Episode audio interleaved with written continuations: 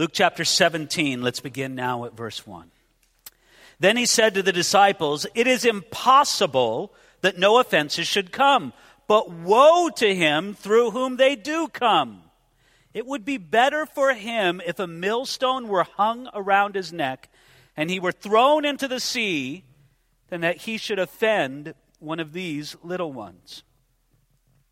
All right, verse 1, it says very plainly, then he said to his disciples, Jesus has just finished up the account of Lazarus and the rich man and their destinies after death. You see, one thing he made clear with that story is that eternity is for real.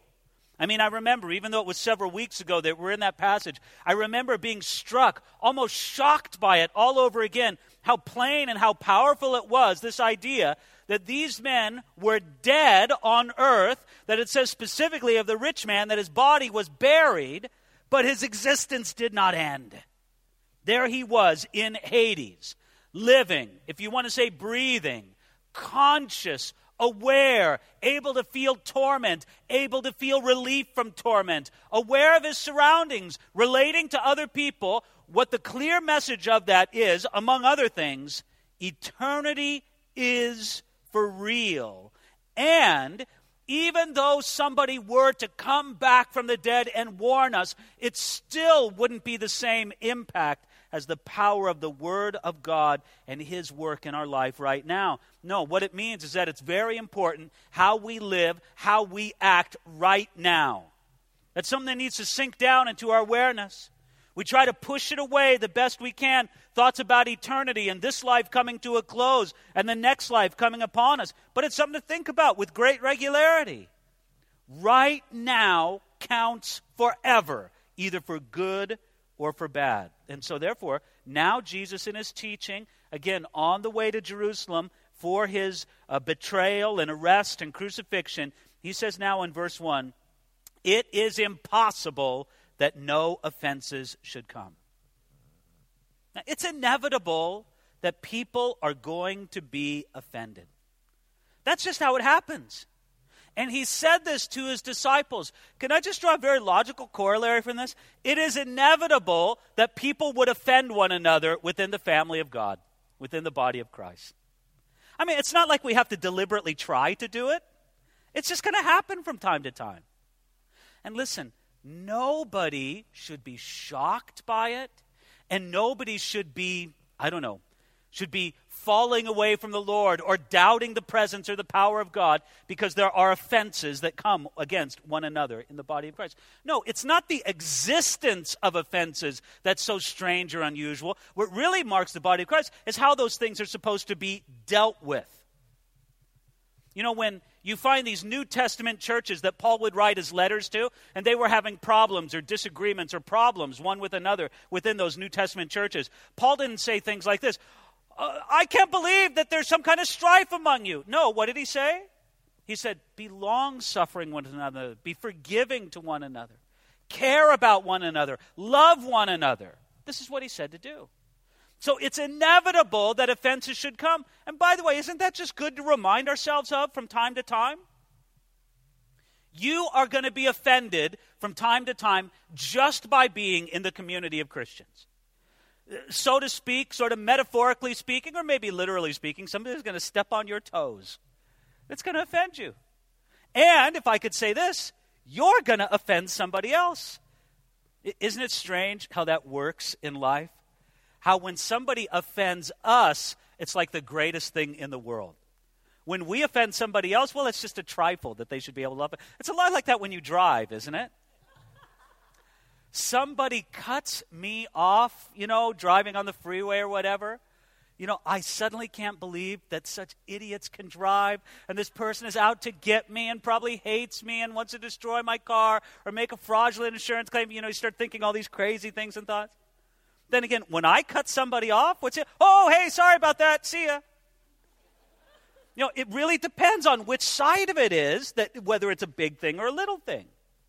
In any regard, remember that it's inevitable that offenses should come, but don't miss the idea here. He says, "But woe to him through whom they come."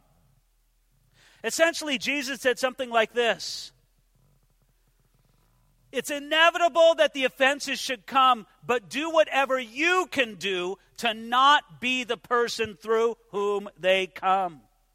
Don't set the stumbling block in their way. Don't set a place where people can be offended by one way or another.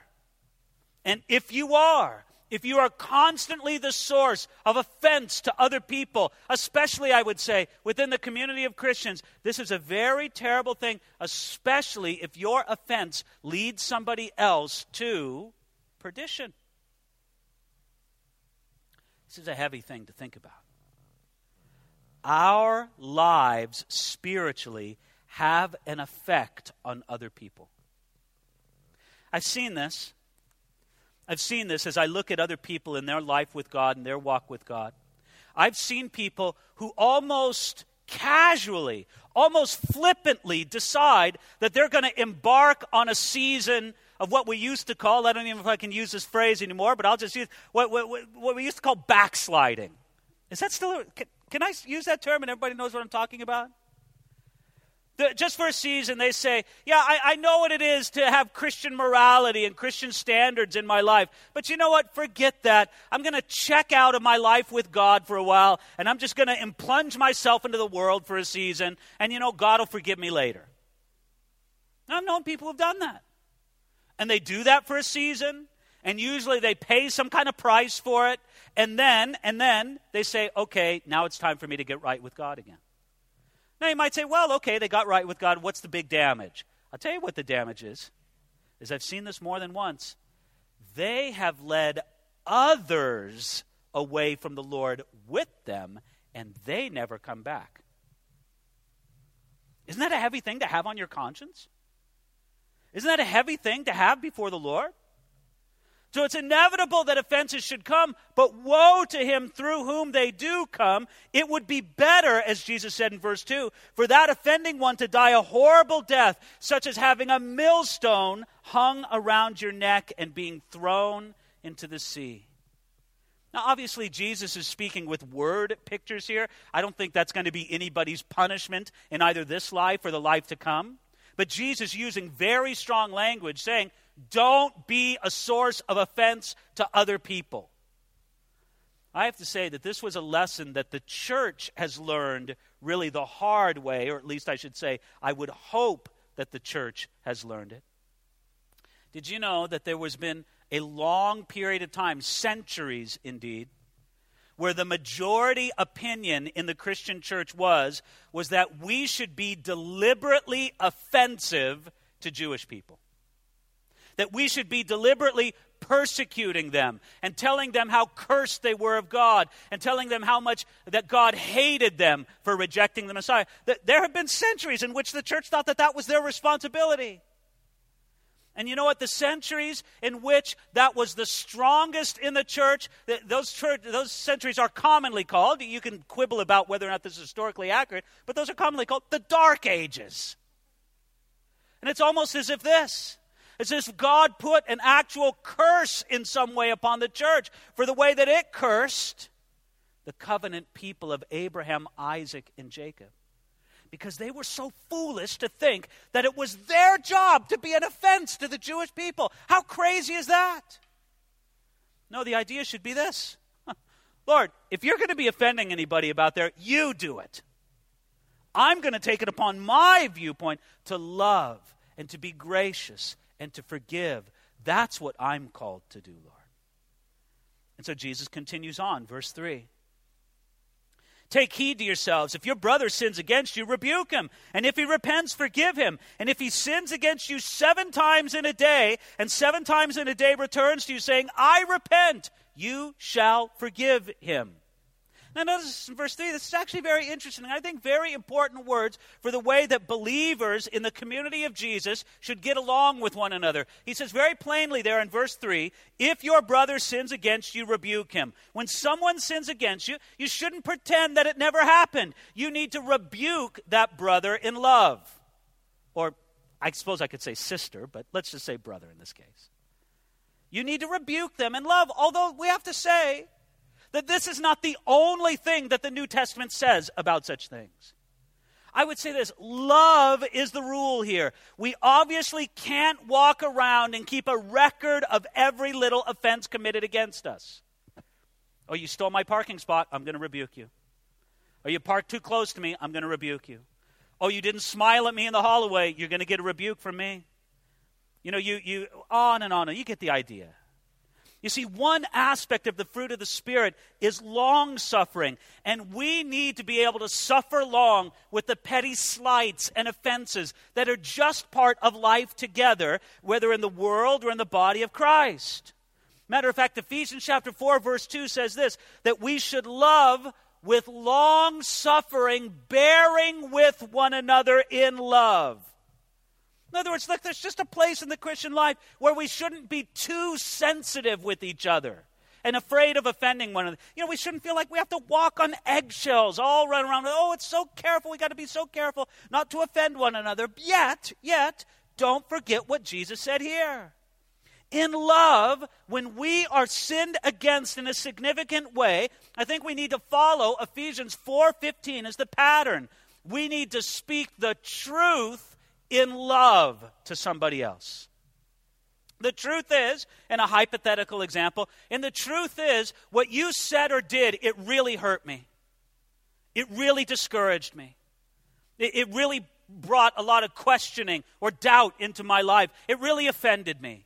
And I'm going to speak the truth to you and tell you about that, but I'm going to speak it to you in love because I'm going to choose to think the best about you and think that you don't even realize what you did, but I need to tell you what you did. Now, I'll tell you what love doesn't do. Love doesn't go to other people and talk about it. Isn't that the truth? Somebody offends me, I want to talk to half a dozen other people about it before ever speaking to you, the person who offended me. Now, that's not love. Love would say, I want to speak to you, the person who offended me about it. Love also isn't bottling it up inside of me and letting it stew like resentment or something that ferments within me until it bursts. No, love is getting it straight with the person who offended me. Love says this Look, you did this and it really hurt me, but I believe that essentially you're my brother or sister in Christ. Let's get this thing out of the way so that we can just resume this close, wonderful connection that we would have in Christ Jesus.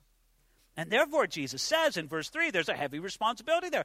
If he repents, forgive him. That's the challenge from Jesus. There's no other option given. When the person who offended you repents, you must forgive them.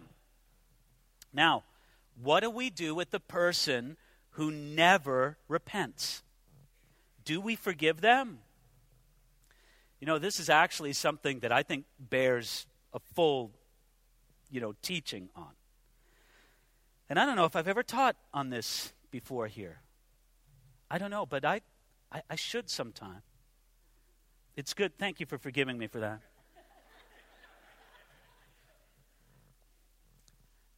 I used to teach a very conditional forgiveness. Just as the text says here, emphasizing this. If he repents, then forgive him.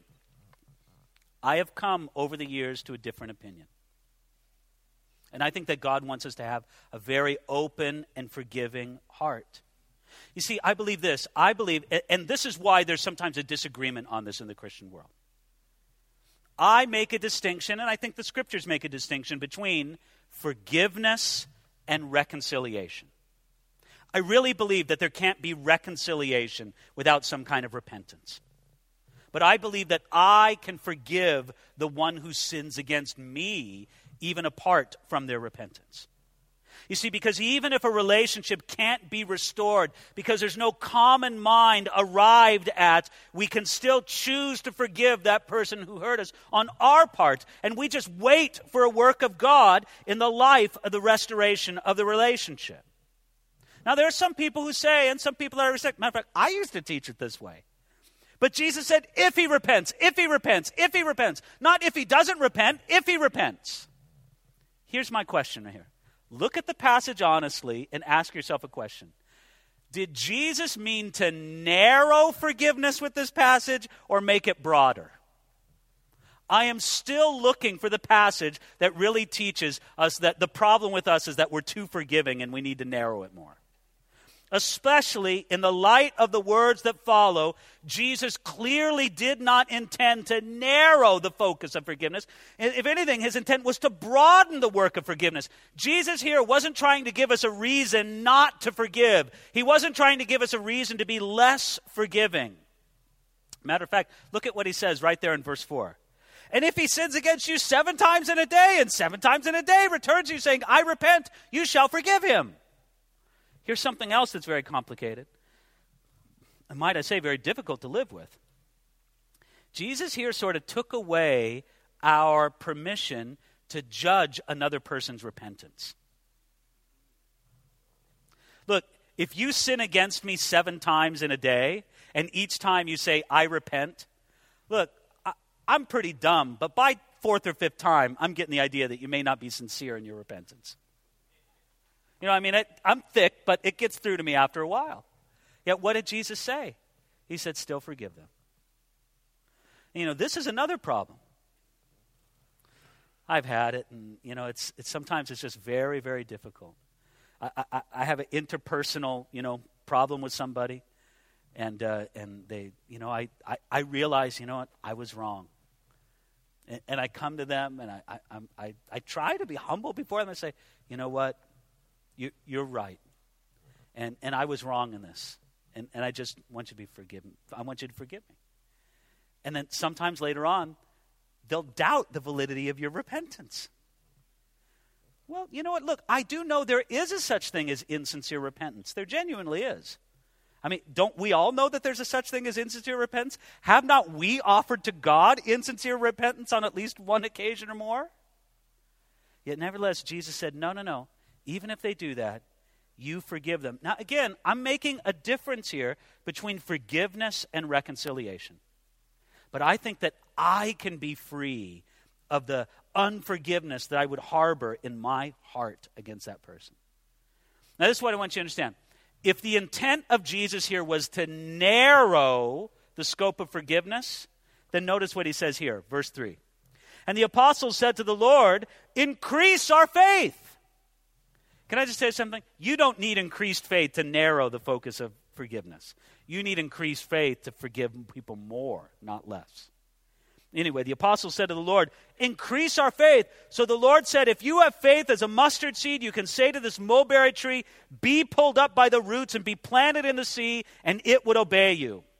So again, I think the apostles understood exactly what Jesus spoke about here. They recognized that great faith is needed to get along with people the way that Jesus spoke of here. Great faith is needed if I'm not going to unnecessarily offend people or be offended by them. Great faith is needed if I'm going to be a person who's forgiving and long suffering with other people. Great faith is needed if I'm going to be the kind of person who will, in the proper way, speaking the truth in love, rebuke somebody who sins against me. You need a lot of faith for that, don't you? Now, Jesus here, in response to this idea of faith, says that if you have faith as a mustard seed, what does he say? You can say to this mulberry tree, Be pulled up by the roots and be planted in the sea, and it would obey you. Supposedly, the ancient rabbis and the ancient people thought that the roots of a mulberry tree were especially long and strong in the ground. And so Jesus is using a very dramatic example that faith is so mighty that it can even pull out this kind of tree from the roots. And so he says it can do that and just throw it out, be planted in the seed. But notice, Jesus says that even a mustard seed's worth of faith can do that. And that's a very small seed. And this is what Jesus is telling us that actually, more important than the amount of faith that a person has, more important than the amount, is the quality of the faith that a person has, especially in what that faith is placed upon a small amount of faith can accomplish great things when you put that small amount in faith in a great and mighty God. Sometimes we get mixed up about this. Now, look, I'm all for people having more faith. I'm all for people having greater faith. I want to have greater faith. But what's most important is for me to have more faith or greater faith in the true and living God. And when that's the case, great things happen. You see, little faith can accomplish great things. I think great faith can accomplish even greater things, but what matters most is the object of our faith. Here's a great illustration that I heard before, and I think it's very effective. If you're out ice skating, it's better to have small faith on thick ice than it is to have big faith on thin ice. You see, it's the, it's the object of faith that's most important. And when our faith is in the true and living God, then even a small amount of faith can accomplish great things. Now, verse 7, he continues on. He says, And which of you, having a servant plowing or tending sheep, will say to him when he's come in from the field, Come at once and sit down to eat? But will he not rather say to him, Prepare something for my supper, and gird yourself, and serve me till I have eaten and drunk, and afterward you will eat and drink? Does he think that servant, excuse me, does he thank that servant because he did the things that were commanded him? I think not. So likewise, you, when you have done all those things which you are commanded, say, we are unprofitable servants. We have done only what is our duty to do. This is a very interesting passage because here Jesus is speaking very much to the heart of living for God and serving Him. And he's using the illustration of a man who has a servant. And the servant has been hard at work all day, he's been out plowing or tending sheep. You see, Jesus just spoke to his disciples about the great works that are possible with a little bit of faith. And, ladies and gentlemen, it's really something when you see God do something when you trust him. Isn't that amazing? I mean, sometimes this is why we love to encourage people to go out and take missions trips or to do some kind of outreach, to sort of put themselves out of their normal boundaries and say, God, I'm just going to do something out of, the un, out of the usual and trust you in some way. Because when you do that so often, God does something really wonderful, really amazing. And it's not like he can only work when you go somewhere else or do something special, but really it's just the exercise of your faith. You've trusted God in a unique way, and God blesses it in a unique way. And that's a very uh, wonderful demonstration of this power of faith. But here's the difficulty whenever God uses somebody, there's always the difficulty of pride rising up, isn't there? Let me tell you, it is a thrill to know that God has used you to touch the life of somebody else. Whether He's used you to touch them in a practical need, whether He's used you to touch them in bringing them to salvation, whether He's used you to touch you in some other way. But when God uses you to touch another life in a powerful way, you know, there's something absolutely thrilling about that. I think that that's why now Jesus speaks to them about pride and the might kind of mentality. So he says, you're, you're like the servant out there. You're doing the work of plowing, you're doing the work of tending sheep. It's hard work. And then what do you do? Where you come in after that, and the servant says, Well, you know, the servant comes in and he's tired, he's worked hard all day. And what does the master say? Does the master say, Oh, servant, why don't you sit down and let me get you dinner? Would you like a little extra iced tea? What can I get you? The master didn't do that at all. What does he say to the servant? He says, Okay, look, I'm going to sit down and I want you to make my dinner and take care of me. And when all that's done, then maybe you can get a little something for yourself. You see, listen, this is what the servant has to do. He just has to recognize, I'm a servant. And all of that stuff is hard work. But at the end of it, look there in verse 9, he says, Does he thank that servant because he did the things that were commanded him? Now think about this institution of the master and the servant in the ancient world. Was the master always saying to the servant, Oh, thank you, thank you, thank you for all the work you do? It doesn't work like that, does it? It doesn't work like that today in employer employee relationships. There you are working for your boss all day long. You do so much. How often does your boss really say, Oh, thank you, thank you, thank you for all you do? I mean, if he says it sometimes, great, good for you, but he never says it enough. He never says it as much as you deserve it. And the master certainly doesn't say it to a servant, he just doesn't thank him. You see, Jesus is speaking here to an attitude of heart that we must have that we do not serve Jesus inwardly demanding that he thank us or that he praise us. Jesus, I'll serve you, but only if you'll exalt me in some way, only if you'll thank us. Now, it seems strange that Jesus would thank us in light of all that he's done for us. You know, look, let, let's just be straight about this, right? I mean, here I'm up here, I'm pastor man standing on the platform. Um, I'm in vocational ministry. I mean, this is, this is blessedly, it's not only the calling, it's not only what I believe I'm gifted of God to do, but it's also how I earn my living. I mean, and it's pretty great. Look, I, I have to say, I, I'm thrilled. I really, I'm thrilled that I get paid to study and teach the Bible. Now, that's not the only thing I do in ministry, but man, that's one of my main focuses. And it's a thrill to me that I get to do that because I really would. I'd do it for nothing. Don't tell the elders that. But I mean, I'm just thrilled to be able to do this. And so I get to do it. And sometimes I really get that sense that God's using it and God's using it. Wonderful. Yes, Lord, I serve you. I serve your people. I want to do that. And I don't want to blow it up, but I just say, yes, I know that. But when I think about whatever it is that I do for God, whatever sacrifices I just make, whenever I get too much of that in your mind, I need to think again and again at the cross. Because let me tell you something. Whatever I may do for God, whatever it may be on my mind that I do or what sacrifices I make, it is nothing. It is like the size of a drop of water compared to the Pacific Ocean, what I do for Jesus and what he has done for me. I'll just say, he doesn't, I don't deserve, I'll put it this way, I don't deserve one single thank you from him. He deserves all the thank yous because of all that he's done for me. And it's Seems strange that Jesus would ever, ever thank me, considering all that I've left undone in serving Him. Doesn't that kind of hit? You know, I, I could stamp for, yes, here I am, David Guzik, servant of the Lord. You know, and tell you, oh, I do this, oh, I do that. Listen, I know in my mind and my heart all that I've left undone every opportunity that God has given me that for whatever reason, maybe out of disobedience, maybe just out of laziness, I haven't done. Every servant of God knows that if I, I could have been more diligent, I could have done more for the Lord. That Jesus doesn't owe me a single bit of thanks. And it seems strange as well when I think he doesn't owe me any thanks whatsoever. Because isn't it true? Anything that I've been able to do for him, it's because he's worked in me. I, I, I mean, if I'm a teacher of God's word, it's because He's gifted me to do it. How can I get any thanks for that? I'm just doing what He's gifted me to do. He's the one who gets the thanks.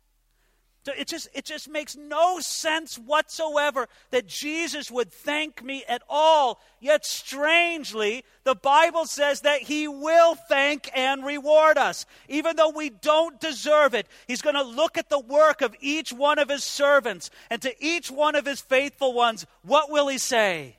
Well done, you good and faithful servant.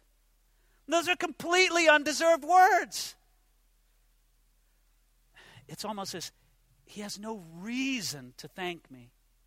Yet he does, just as much as that master had no really reason or inclination to thank the servant. And so Jesus says something very powerful that the end of it all, what should we do? He says, So likewise, you, when you've done all those things which you are commanded, say, We are unprofitable servants. We have done what was our duty to do. That kind of attitude that Jesus spoke of here, let me tell you, and I tell you this earnestly, it's not false humility. There is something grotesque about false humility. Oh, I can't teach the Bible at all. No, you know, I don't know how to talk in front of anybody. You know, whatever you want to say. The musician, no, I'm no good whatsoever. And they're great. No, that kind of false humility is strange. It's almost grotesque. But no, it's not a false humility. Rather, it's an ability just to be able to say that we do um, everything we do for God is very, very small in relation to what He has done for us. Matter of fact, what do we say here in verse 10? It says, We have only done what is our duty to do. What Jesus has done for me he did out of the pure motivation of love. Anything I do for him is out of duty, is out of repaying him. look, friends, this is why it's so important for Bible teachers to emphasize what the Bible itself teaches. That everything we do for God, we do as a return for what He's already done for us. You and I can never put God in our debt. I can never be so good or serve God so wonderfully that God says, Well, I really owe David something. Never, not a thousand years. It can never happen that way. Instead, he is so, so given so much more than I can ever give to him. Anything I do for him, his sacrifice I made, even if I would make that sacrifice of laying down my actual physical life, it would still be small in comparison to what he's done for me. And so I would say, he have only done what is my duty to do. And I think that when our hearts are right, we live, we act as if we're happy to serve the Lord in this way. All right, let's close now with a look at this great story that takes us to verse 19. We're going to go as far as verse 19. It's the cleansing of the lepers, the 10 lepers. Now, you got to be careful this. We're talking about lepers, the ones with the skin disease, not leopards, the animals that are like tigers or something. 10 lepers. Verse 11. Now it happened as he went to Jerusalem that he passed through the midst of Samaria and Galilee. Then, as he entered a certain village, there met him ten men who were lepers, who stood afar off. And as they lifted up their voices and said, Jesus, Master, have mercy on us.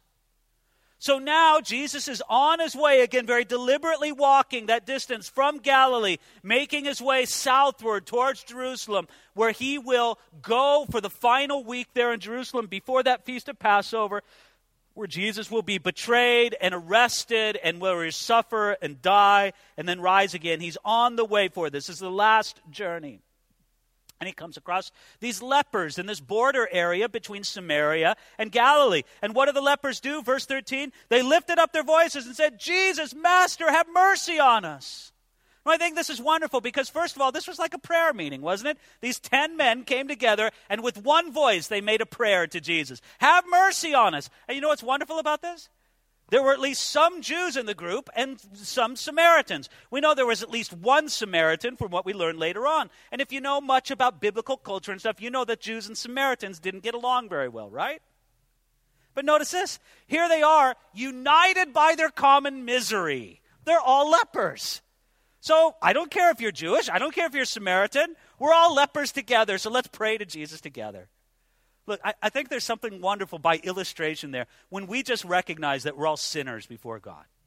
You know what? We're all in God's, uh, God, uh, we are all in debt to God. We're sinners before Him. Okay, God, now we can come together. Just doesn't matter what differences might divide us. Here we are. We just come together before you, God. Doesn't matter what those backgrounds are. So we come before Jesus with that kind of humility. And what does Jesus say? Verse 14. So when he saw them, he said to them, Go, show yourselves to the priests. And so it was that they, as they went, they were cleansed. This is weird. You want to know what's weird about this? Okay, there was a ceremony in the Levitical law for going to the priest and having the priest inspect you once you were healed of leprosy. Now, it never happened because people were never healed of leprosy except when Jesus came along. And then maybe a few rare occasions in the Old Testament. I'm thinking of a few one offs. Okay, but anyway, it was a rarely, rarely used ceremony there at the uh, priest's office or whatever. Jesus told them to go to the priest as if they were already healed. There was no point in showing yourself to the priest if you weren't healed. So Jesus told them, I want you to go ahead and act as if you're healed and go to the priest and show yourself. And would anybody blame those priests for saying, Are you crazy, Jesus? Uh, why don't you do this, Jesus? Heal me first, and then I'll go to the priest. Jesus says, No, no, no, no, no. You go on your way to the priest, and let's see what happens. Now, this is what's beautiful. You saw before, right there in verse 13, what did they say? They said, Jesus, Master, have mercy on us. And don't you think that in a way Jesus is calling them on that? Hey, you guys called me Master. If you call me Master, then do what I tell you to do. Well, no, but you see, I don't want to go to the priest if I'm not healed of my leprosy. If you call me Master, just do what I tell you to do. I think this is wonderful. Jesus, in a sense, is calling them on the words that they gave to Jesus. That got my mind spinning when I think about that. I thought, Jesus, what if you started calling me on the words I say to you? I think about our times of worship, right? How we pour out all this stuff about love and surrender and commitment to God. Wouldn't it be great for Jesus just to turn around and speak to me? Well, you sang this to me today. Shouldn't I treat you as if you actually believe it? You called me master. So aren't you going to do what I tell you to do? I think it's a good thing for us just to very seriously consider that. Jesus, if I say this about you, you have the full right to treat me as if I believe it. And that's what he did with these lepers. So they went. And did you see what happened? It's amazing. Verse 14. And so it was as they went, they were cleansed. God blessed the faith of these lepers. And on the way to the priest, they actually gave the priest something to see. They were cleansed, they were healed on the way there. You just think was the most wonderful miracle. This great stretching of faith that just as God does that so often in our lives, where in some very powerful, demonstrable way, He'll stretch our faith. And this is what He had to do, had them to do. But notice this, verse 15. And one of them, when he saw that he was healed, returned and with a loud voice glorified God and fell down on his face at his feet, giving him thanks. And he was a Samaritan. Now, if we just stop right there at verse 16, we go, Hooray! Isn't that great? One of the guys, and he was a Samaritan. He came back and he was loud in thanking Jesus. Yes, loud, clear. Jesus, I'm so thankful. Isn't this wonderful? And the guy who did this, the guy who praised Jesus so loudly, was a Samaritan. How beautiful that is that now he's worshiping the Jewish Messiah. It's just fantastic. This is beautiful. But did you notice the one word in there in verses 15 and 16? What was that one word? And one of them. Look at what Jesus replied with, verse 17. So Jesus answered and said, Were there not ten cleansed? But where are the nine? Were there not found any found who returned to give glory to God except this foreigner? And he said to him, Arise, go your way, your faith has made you well. In verse 17, Jesus said, Were there not ten cleansed, but where are the nine? Jesus missed it when people were blessed by him, but they did not give thanks or praise unto him.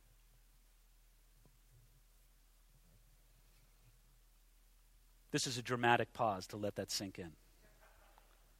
Isn't that staggering? When God does something in my life and I don't thank Him and praise Him for it, Jesus notices it and he says, Why isn't David praising me? Where are the nine? Where are they? Where are these people? I've done so much for them and they, they don't thank me. Now, listen, it just speaks to me very powerfully. No matter how much we thank and praise the Lord, can we not find some reason to thank and praise Him more? And look, I know people. I know. I know sometimes you just think, you know, this whole singing stuff, I'm not into it. Well, first of all, I, I understand. Maybe you're not a good singer. Maybe you can't keep a beat, you know. Maybe you need a metronome just to know when to clap or something like that. Maybe it's a, eh, you know what? Look, look. A Bible doesn't tell you to sing because you like it. He tells you to sing because God likes it. And Jesus notices when we don't return thanks and praise to Him. But our, our thanks and praise to Him shouldn't just be in singing. Sh- shouldn't it just be what's on our lips, what's in our hearts all the time? Thanks and praise and gratitude to God. I remember reading some from Matthew Henry a long time ago. Matthew Henry was a famous Bible commentator, and, and one day somebody mugged him and stole his wallet. So he wrote in his diary that night, three things he was thankful about because his wallet was stolen. Number one, I'm thankful that I've never been robbed before. Okay, well, that's pretty good. Number two, I'm thankful that even though they took my wallet, he didn't take my life. Okay, that's pretty good. Actually, there's four things, not three. Number three, even though they took all the money I had in that wallet, I'm thankful that it wasn't very much. And then number four, he said, I'm thankful that I was the one who was robbed and not the one who robbed somebody else. Look, if Matthew Henry could find four things to be thankful for when he was mugged, well, what does that say about the state of thankfulness in my life? No, no, no. We need to have thankful, praising hearts. God has done so much for us in Christ Jesus and in every day. We say thank you, Lord. And Father, that's my prayer. Here we are, Lord, and I, I just stand before these people and I simply say, Lord, I am an unprofitable servant. I've only done what is my duty to do. And Lord, I just pray that your grace helping me and helping all of us, we would fulfill that duty more and more. Never, Lord, for a moment thinking that we can earn some kind of recompense before you because we know that we can't. But no, Lord, out of just simple gratitude, in debt to you. And Lord, I want to pray, especially here this evening, for those who have trouble with this whole issue of forgiveness. For those who have trouble with offenses and, and maybe, Lord, uh, rebuking somebody, speaking the truth in love. Lord, I know that these are particularly difficult problems in getting along with each other. Would you give us wisdom from above in doing it? We need that, Jesus. We need the grace and the presence of your Spirit with us to do it. So please move among us. And thank you, Lord. Thank you that at the end of it all, you will say unto your faithful servants, Well done, you good and faithful servant. Enter into the joy of your Lord. Thank you for it all, Lord. In Jesus' name, amen.